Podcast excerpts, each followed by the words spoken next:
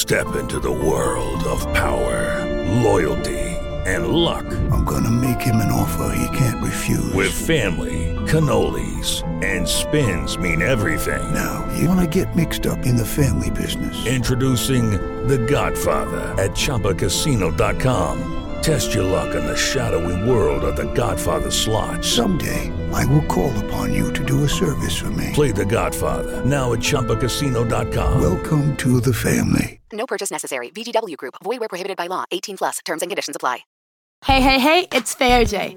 Welcome to The Motion Champions, an extra special season of The Motion, a debate podcast where two guests with conflicting opinions engage in an intellectual and fierce tug of war to sway my vote to their side of the motion.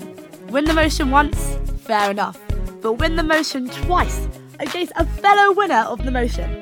Now that is a champion. So join us as we determine who the true champions are and to have your emotions set in motion in a way they never have been before. Peaceful protests don't work. Honestly, I was wondering whether protests at all work. Like, as I started researching, like, I guess today's episode will be comparing and contrasting the effectiveness of peaceful protests against other forms. And arguing that peaceful protests don't work, we have Chinny. Hello. I'm ready to go. Let's go. She is the amazing co-host and author of It's A Continent Podcast. And the book is out now as of the seventh of July under the same name, so make sure you check that out as well. On the other side, we have Tash, who is a corporate lawyer and content creator. Hey guys, nice to meet you, or greet you. As an icebreaker, I wanted to know, linked to our topic, what you think the most trivial thing that you would protest for is, just to give some inspiration. I don't know if you guys are fans of Wagamama, but they took the Chahan off the menu, and they're just constantly always making menu changes that don't need to happen. They literally find out like the best thing on their menu and then they just take it off, and I really don't understand, and I would literally go out and protest against like Wagamama menu changes. I feel you. I think our protests are against people who pretend they love going to the office. And of course, everyone else will go, no one likes going to the office, stop lying, please. You know what? Linked to that, I'd protest unnecessary work drinks. Like, I'm sorry. Like, oh, we're in the office. It's not that deep. It's time to go home. I want to put on my Netflix. I don't need to not eat until nine p.m. because I'm drinking. Thanks. As a special twist this season, whoever gives the best icebreaker answer gets an I'm going to let you finish. Or as you might recognise it, I'm really happy for you. I'm let you finish. And that is an opportunity to interrupt once and once only during the first section of the debate. This episode goes to Tash, just because I am a semi-recovering, not really trying to recover alcoholic, love a good work drink. It's free drinks, like I'm not going to say no to that. I actually think that's the only reason why I like going into the office. So it kind of goes hand in hand. With all that out the way, it's time for the opening statements, a rough summary of what you think and why. A riot is the language of the unheard. You might be surprised to know that the guy who said this was Martin Luther King Junior, who seems to now be the peaceful protest poster child. But actually, he was actually about that life. This sentiment drives home the idea that actually peaceful protests are only effective within circumstances that are conditional. We do need to have protests that aren't peaceful in order to shift the current conditions. So another quote from Kwame Ture is that in order for non-violence to work, your opponent must have a conscience. The United States has none. If the state or whatever structure you're protesting against doesn't care, doesn't have any sympathy, then a couple of kumbayas is not going to change their mind. I don't have any quotes. I would say that the debate is, is framed in absolute terms. Peaceful protests do not work. We have to understand that a peaceful protest is something that doesn't operate in a vacuum and is combined with, it could be embargo, it could be disorder as well. Framing it in a, in a much wider context, it allows us to see that a peaceful protest is more than just achieving one absolute political objective. Alongside this as well, looking at a protest as something which people can partake in, you can see peaceful protest as something which allows people to actually get up, march, sit down, talk, converse, debate, et cetera. And something which is non-violent allows people to do that. Love both your opening statements. As always, just going to dig a little bit deeper, stir the pot, and get you on your feet with some questions. Tash, you kind of almost read my mind, because my first question that I want you both to answer, surprise, surprise, is what defines a peaceful protest? In terms of peaceful, that's something that's not disruptive. I would think that a protest that is not peaceful is a protest that is disruptive.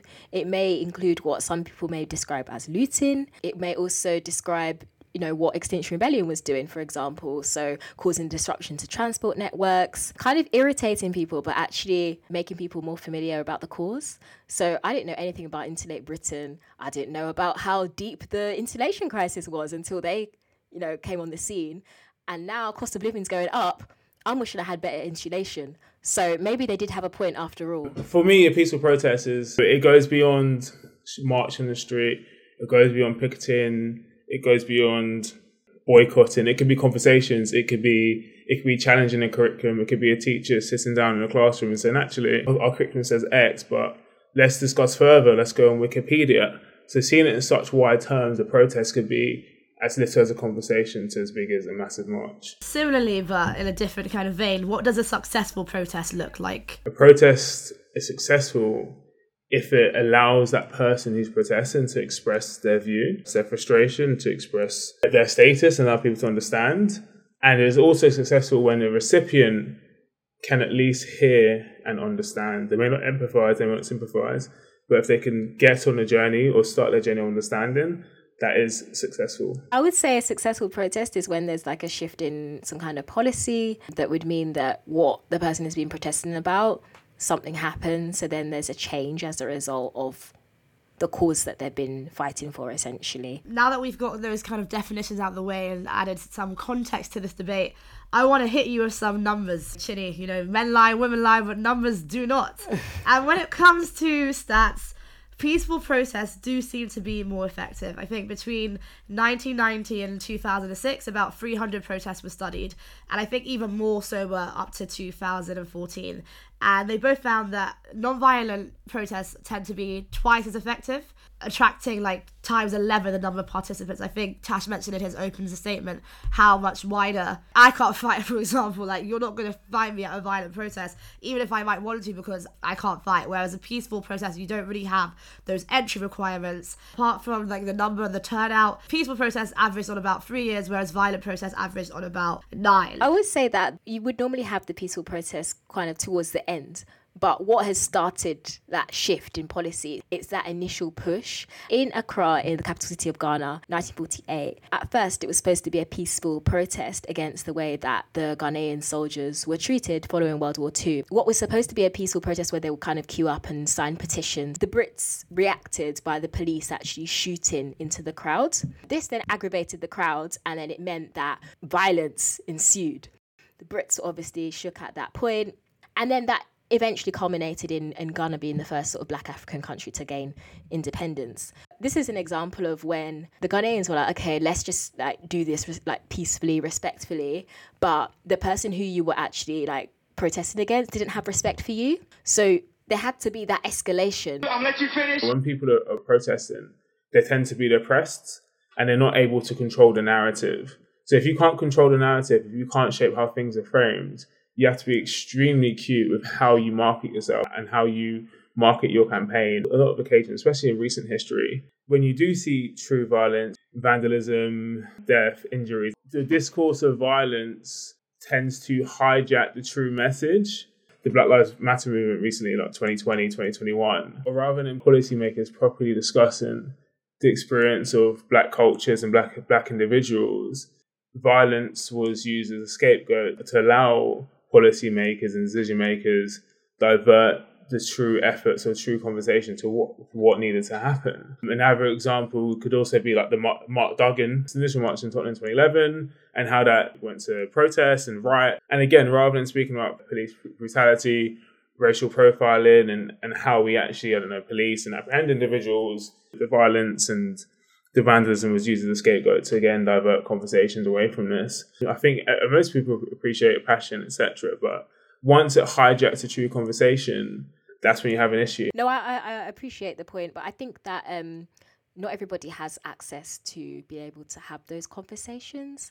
And as we say, with the violence being the tool. That sometimes that's the only form of protest that some people have. They're not able to have conversations with policymakers or politicians. And also most of the time, these politicians are here in the U K, let's be real, they don't want to do anything about it. So they're just going to scapegoat anyway.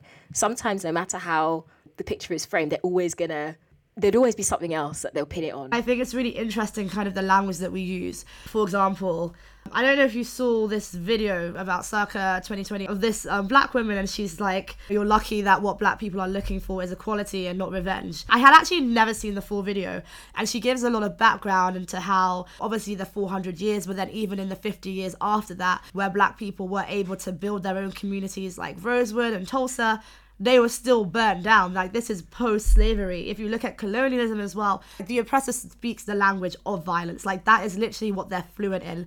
And I think it's really interesting that when you kind of want to combat that or defend yourself, it becomes, you know, a narrative losing control, where the the narrative has been controlled by violence, and then someone's basically expected to bring a knife to a gunfight. We're not allowed to speak back in the language that it was built on. Implicitly in, in your question slash statement is that maybe a lack of regard for human lives as well.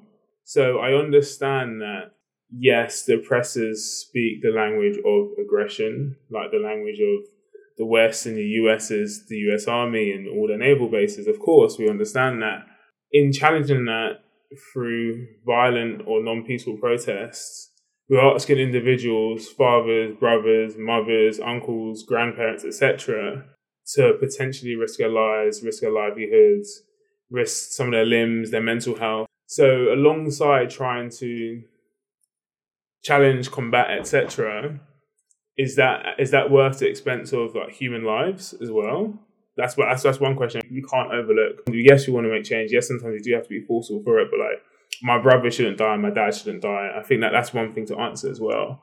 And secondly, even if we do believe that violence is the only language those in power understand, those in power are extremely fluent in that language. They have so many tools, they have so many weapons. That conversation is is almost like a PhD student having a debate with a year six student, and it doesn't work. And we've seen examples with war all the time, where a few nations, when they have fought back with violence, like example Haiti, for instance, we can look at their economy now, we can look at how, how the world responds when they have massive natural disasters. So when the smaller country, when David does respond to Goliath in the real world, it has massive repercussions, which cost lives, which cost livelihoods, which cost economies and growth. I think that's a great answer. And as you were speaking, I was just thinking of um, Kyle Rittenhouse. I hope I didn't say his name right, because I don't care about him. And um, how it kind of unfortunately does detract from the main thing because of the way the systems are set up. You have a white seventeen-year-old go to a protest, shoot two people dead, and he is walking free. Like, no matter what your intention was before, I think the moment when that happens, it does kind of make you think. Chinny, I'm interested in what you have to say back to that. Another example that I'll bring up is the Boston Tea Party. European on European violence, as it were. They're still lauded as heroes if they respond to violence with violence. The way the Boston Tea Party came about was that a group of colonists threw, like, basically damaged properties into the Boston Harbour, and that was because the British Parliament wanted to lower taxes. When the people in America, which used to be a British colony, destroyed property, they were like, oh, okay, oh, that's fine, oh, let's let's walk away from that. Which is why I say that it goes back to the fact that if they have sympathy or they have a conscience, then they'll listen. But if at the root of it, they don't care, then why would they care if you then speak their language? I do empathise, but I do think that public perception is really important when you're trying to get more people onto your side. When you see, for example, that picture of the black woman, like, standing still, and the fact that you're nodding because it comes to your head, like, so quickly, right? All the police, and then there's this one black woman, and she's not resisting, she's not doing anything. And as I'm saying that, I'm like, ugh, respectability politics. Hate it. But at the end of the day, the amount of pictures that come from these protests, and if you look at the ones of people looting versus the ones where you have police, like, for example, at the Sarah, um, Sarah Everard protest, fighting against people that look so innocent. I think it's so much easier to someone that doesn't really have as much foot in the fight to sympathize with that kind of image of violence against a peaceful party versus violence v violence. It's like an eye for an eye makes the world blind. In the literal sense, you cannot actually see in a visual sense who the kind of bad guys are, even though like we know. It's harder to see from like a public perspective. And Tash, I appreciate everything you're saying, and the point you made about, you know, my father shouldn't die, my brother shouldn't die, I found it very emotive. But I think when we're looking at whether what actually works, protests in general tend to be very like reactionary, whether they're violent, whether they're non-violent. After every example of like, say, these big marches, whether it was like the Women's March or the um, March for Our Lives, it's like almost instantly afterwards, a legislation is passed that is in the opposite direction or the opposite belief system in which the protest was for. So, for example, in the Women's March, two days later, Trump signed the abortion bill. So I think, you know, it's easy for us to kind of see these big demonstrations and think that change can actually happen. But when it comes to the legislators, the bills and, like, as Chinny spoke about what a successful protest looks like, the change isn't happening. I think it's one of those things that if you do not hear, you will feel. And I think it's very cute to see protests and stuff like that, but it ends up dying down. That kind of long-term urgency isn't really there with, like, the marches. I feel like in a capitalist landscape, capitalism, oppression and violence are all interlinked, and money. I think the implicit question is, is violence then the answer?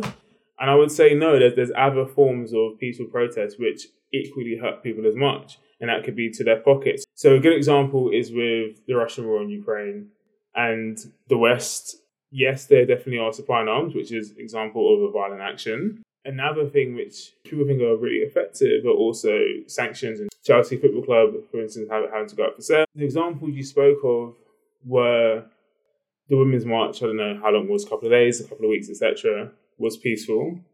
But my next question is, well, if they march for six months, a year, if they decided that all women, fifty percent of the U S population decided not to trade in a certain way, I would like to think that legislation would, would, would be more effective in their favour. So to answer your question directly, there's other ways of peaceful protesting which can bring about that answer. I think that leads me on to my question to you, Chinny, in the sense that, as I said, both protests, violent, non-violent, tend to be reactionary. However, I think with violence, it just makes it so much easier to lose focus earlier. And I think if we look at how much train drivers are trained, paid even, these people are striking and striking and striking because it's working. Train strikes literally affect the U K. You can really, really feel it. There's no violence involved. It's just like, you need me to drive your train. I'm going to show you what life looks like when I can't drive your train. So that's actually making impact and, you know, staying very close to the root of what the protests have started because of. And I think the, the reasons why strikes and like unions and stuff like this work is because they don't just strike when the iron's hot, they stay strategically striking. It has that kind of long-term urgency. And I think it's that that is the reason why they see successes. I'm pretty sure that it must have been either last summer or something like that, Priti Patel put in a legislation that would limit disruptive protesting, or perhaps if you were shouting too loudly at a protest, then they have the right to shut it down. If the government were not threatened by those sort of action, I don't think they would have taken up such a strong stance. And also it's quite difficult because if you say, oh, I'm going to boycott this brand, then you find out that the parent brand owns like everything, and you can't really do much about that. And that's supposed to be a peaceful protest, but that doesn't really work as such. The suffragettes were a group that we all remember now. And I mean, suffragists also existed, but no one really talks about them. They were like the quiet lot. They were the peaceful protest route. They wanted to do things in a way that was still legal. However, this didn't actually include the working class women. Whereas the suffragettes, with their kind of anyone could take part, it was a bit more open. This lady threw herself in front of a horse. Like Emily Pankhurst. Yes. You know, she threw herself in front of a horse and she died. You know what I mean? Like, these people are actually so passionate, but it doesn't really matter to them if they die for these kind of causes. I think we live in a very different era now where we're like, huh, like these kind of protests, we just post on social media. Like, no one's actually about that. Like, people went to the Black Lives Matter to post on Instagram. Do you know what I mean? Whereas then, like, people actually paid for these things with their lives because they were that they were that passionate about it. I think for every suffragist, I think there were like five hundred thousand suffragists and like ten thousand suffragettes, but you definitely want to check that. But there was like significantly less suffragettes than suffragists. And I think it kind of works in both your favors, because I guess in terms of accessibility, it's easier to be a suffragist. But then I guess if you look at the number and the impact that suffragettes were able to make with a smaller number, then it, it makes you think of kind of like the impact. And as you said, that I remember, I will never forget Emily Pankhurst's name. And I think I was fourteen when I first learned about her. As you go into the main debate, the areas of conflict I'm having, I feel like we're doomed from the get. Time and time again, peaceful protesters are labelled as looters or as violent. If you already think I'm violent and I can choose peace or choose violence, and I feel like violence is going to be more effective, then I might as well be violent. And then I'm also like the distraction and how it detracts from the cause as well. You are officially free to directly rebuttal each other. It's time for the main debate. One point an issue was the idea that individuals don't have access to capital or finances to maybe do, I don't know, boycott things. If we also look at the value of our labour, the value of, of our preference and our footfall, we have power and capital to actually still impact people financially and economically. Let's say I'm, for argument's sake, a feminist or something like that, and I'm trying to debate or challenge my husband or my partner on, on gender roles in, in the household, for instance. Purely by refusing to conform to gender norms, I don't know, refusing to cook food, or refusing to look after my child, and lying down and doing absolutely nothing, there's value in that labour. There's capital which can be extracted from that labour, which will surely or ideally impact the partner I'm living with. And if you think about that on a larger scale as well, many people who may not have access to tangible cash, if they look at the value in their labour or they look at the value they give to people they work for, simply by stopping is a way of being able to access more financial means of protest, which is still peaceful. So that only really works if you're unionised though. But like what I meant by saying accessible is that like not everyone, in terms of how those with lower capital are less likely to be able to talk to those policymakers to be able to have access to that, as opposed to have access to boycott. I guess the boycott point I was making was that we're such a consumer-driven society that if you tried to boycott Cadbury's, for example, after watching the documentary on like the cocoa farms, you then have to boycott Kraft. Do you see what I mean? Like everything is so interlaced that you, it's really impossible to just boycott one brand anymore. And then also like if people did do that, no one is, again, because of the, the way our society is set up, people can't just stop working like that unless they are part of unions. And that's why people are so envious of train drivers, because the government has worked to get rid of like, and dismantle unions, so that it's quite difficult to do that these days. I, I think to counter at that point, and I think you've, you've almost played into it, you said that massive organisations and companies are scared of unions, and there's a reason why there's less unions in the U K and less unions in the quote developed world, the Western world, because they're so effective. Looking at history, looking at the present state of play of unions, that's a, another great example as to why peaceful protest is so successful and why massive organisations and political parties have tried to suppress them and limit the numbers of, of them. I would say that peaceful protests only work if the institutions that you are protesting against essentially has a conscience, cares about your cause. If they do, then fine. And often it takes a long time to get to that point, and you do have to do those demonstrations. The civil rights movement, that wasn't achieved. These people that appeared peaceful on the surface, yes, they got to that point of being peaceful. The number of uprisings that happened in apartheid South Africa to get to where the country is today, and to get to Nelson Mandela being freed, they couldn't have achieved that solely through peace. You're suggesting that the trigger event for change to happen is some form of violence, is the riot of individuals. But then the next question is, is it the riot slash the fire in the belly which makes legislation? Or is it the economic, financial, geopolitical fallout from these protests? So for instance, like apartheid South Africa, alongside the violence, there were like scores of sanctions directed towards South Africa. I'd argue that was extremely impactful, and it's impactful to the point where when you're looking at the human rights or the experience of people in a sovereign nation, it's very difficult to be violent. It's very difficult to actually step in and invade and invade another country's sovereignty. That's when you have the more non-violent forms of challenging the system, protesting, etc. That's when they're so effective. I argue that it's the step afterwards where, whereby actually we can't always be violent. You can't always be violent because it can lead to a massive war. It will lead to more deaths. It will lead to people arguing, et cetera, and there, there being no end. I think that's a super interesting point, but I'm just thinking about, like, I guess there's obviously different forms of protest. There's, like, wars, et cetera. Does the average person have that power to make to make a kind of economic sanction that, say, a president of, of a Western country is going to feel? I would say it does. I'll give you an example. Let's say I work for a major investment bank and I'm a director at this investment bank, and I'm about to close a deal with a massive, massive Russian company. However, me as an individual on a moral level disagree with the war in Ukraine.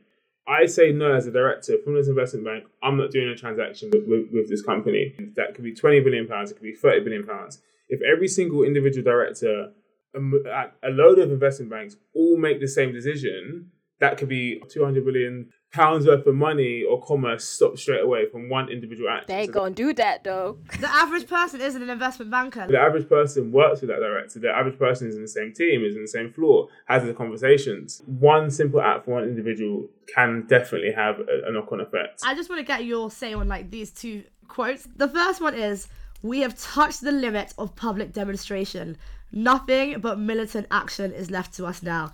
And that was from a suffragette. And then I think it's a Malcolm, and it's uh, willing to participate in the democratic process, but if the democratic process doesn't work, if we can't get equal rights, human rights through the democratic process, then willing to appeal to the bullet. And I think that's from one of his most popular speeches, like the ballot or the bullet. Those kind of quotes is what makes me emphasize mostly to Chinny's side, because I feel like we've seen so many people try the good way, try to engage the way that we're told to. And I have so much sympathy for people who do this, and it's just not working. And I appreciate that, yes, everyone does have some sort of agency and some sort of say in the society. But I also think it's interesting that the example that you use is a director at an investment bank, which I would argue doesn't represent the general masses. You spoke about two individuals who expressed these opinions in the twentieth century. Did they achieve their goal? Yes and no.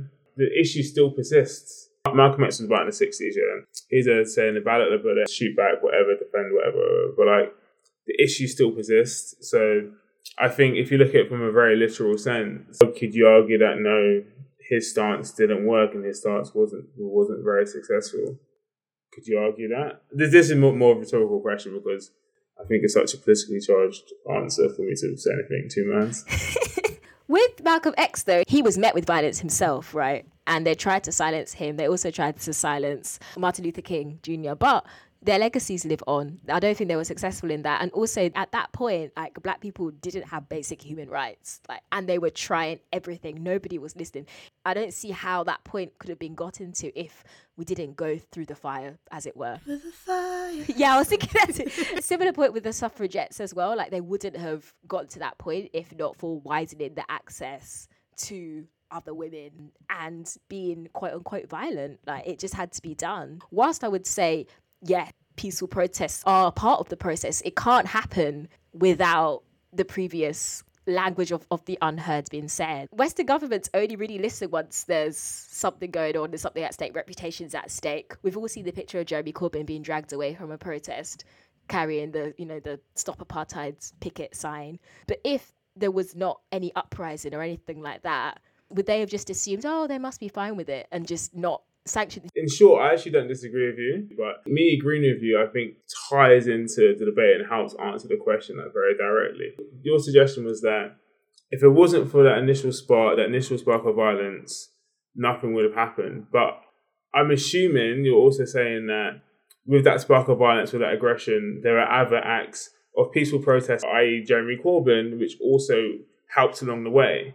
Is that what you're saying? Well, the way that he was dragged by the police, we think that it was a peaceful... They reacted with violence to Jeremy Corbyn. So I don't think they would have classed it as a as a peaceful protest if he was dragged away like that. I would say the response from, from the oppressors or from the police officers was violent. I would say that Jeremy Corbyn's stance was, was non-violent and was actually peaceful. And if you take in everything collectively, that is marches, riots, people dying, Jeremy Corbyn, the street picketing, it did work.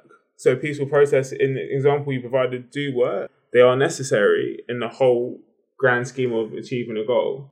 And the example you literally provided allowed me to answer that without me having to open my mouth.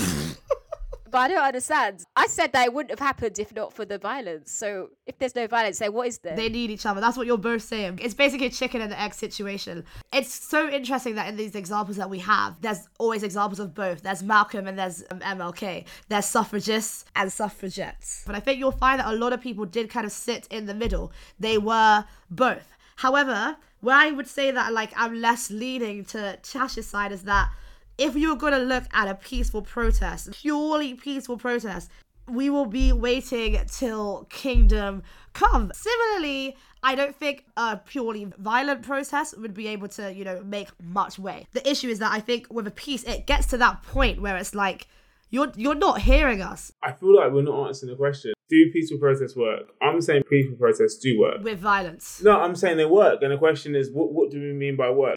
Getting legislative change. Is it expressing frustration? Is it educating? Is it disseminating information? Or is it to be used as a tool with violent protests? If you're looking at it in a wider context, yes, they definitely do work because it could be a tool or it could be the, the, the main thing. None of the arguments or, or questions which have been posed have excluded the presence of a peaceful protest in any form. But the conversation happens because of that event, so it's linked to that. I mean, they're not going to be protesting like they're saying, hey, hey, we're ready to talk, and they're still going to be protesting. They're like, okay, we can drop our stuff now.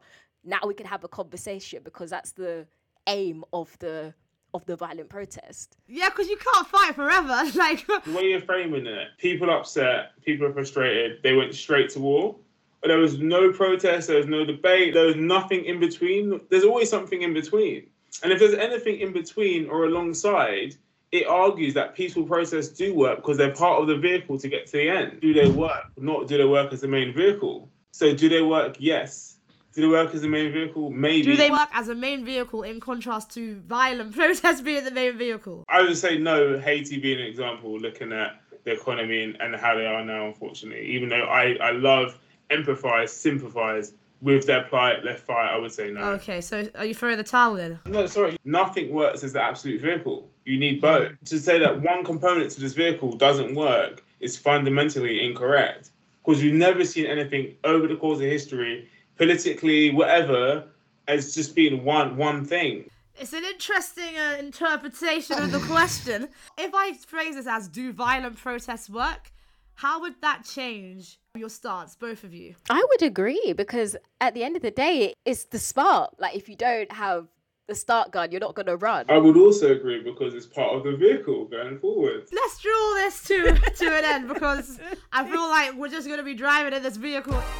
I know I was coming back on Tash more, and I think that's just because I'm actually like a proponent of peace. One of my favourite musicals is um, Les Miserables. Spoiler alert, sorry. The boys that kind of ran the barricade, like pretty much all but one died, but the thing is, they actually did overthrow the king, like in, in real life. And I think people kind of reference the French a lot because that's something that they've been doing. They've like been rioting. And it's like, we're sitting here in London, uh, maybe like an hour, two hour train away, and we're just allowing things to happen.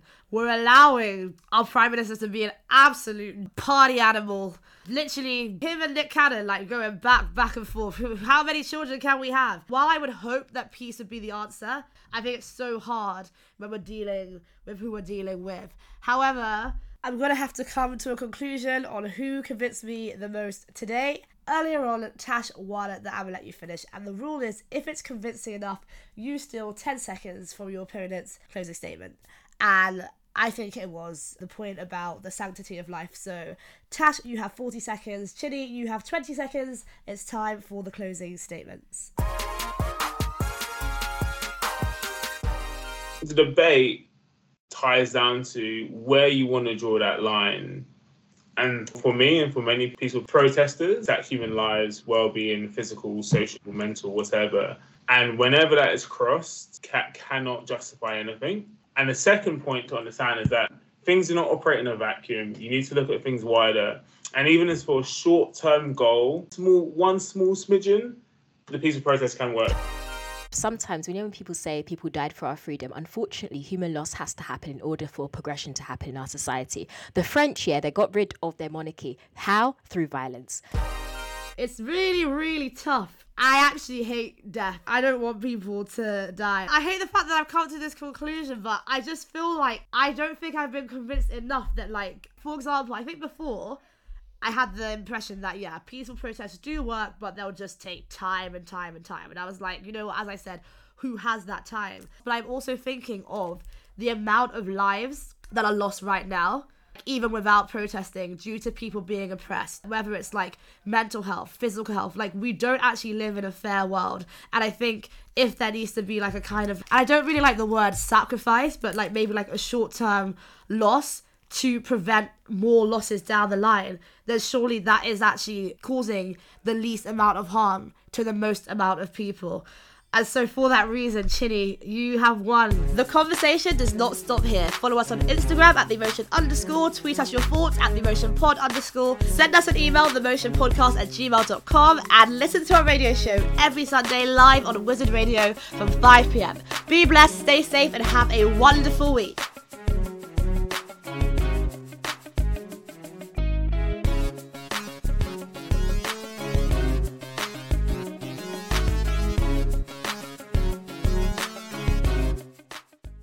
Hello, it is Ryan, and I was on a flight the other day playing one of my favorite social spin slot games on Chumba Casino dot com. I looked over at the person sitting next to me, and you know what they were doing? They were also playing Chumba Casino. Coincidence? I think not. Everybody's loving having fun with it. Chumba Casino is home to hundreds of casino-style games that you can play for free anytime, anywhere, even at thirty thousand feet. So sign up now at Chumba Casino dot com to claim your free welcome bonus. That's Chumba Casino dot com and live the Chumba life. No purchase necessary. V G W. Void where prohibited by law. See terms and conditions. eighteen plus.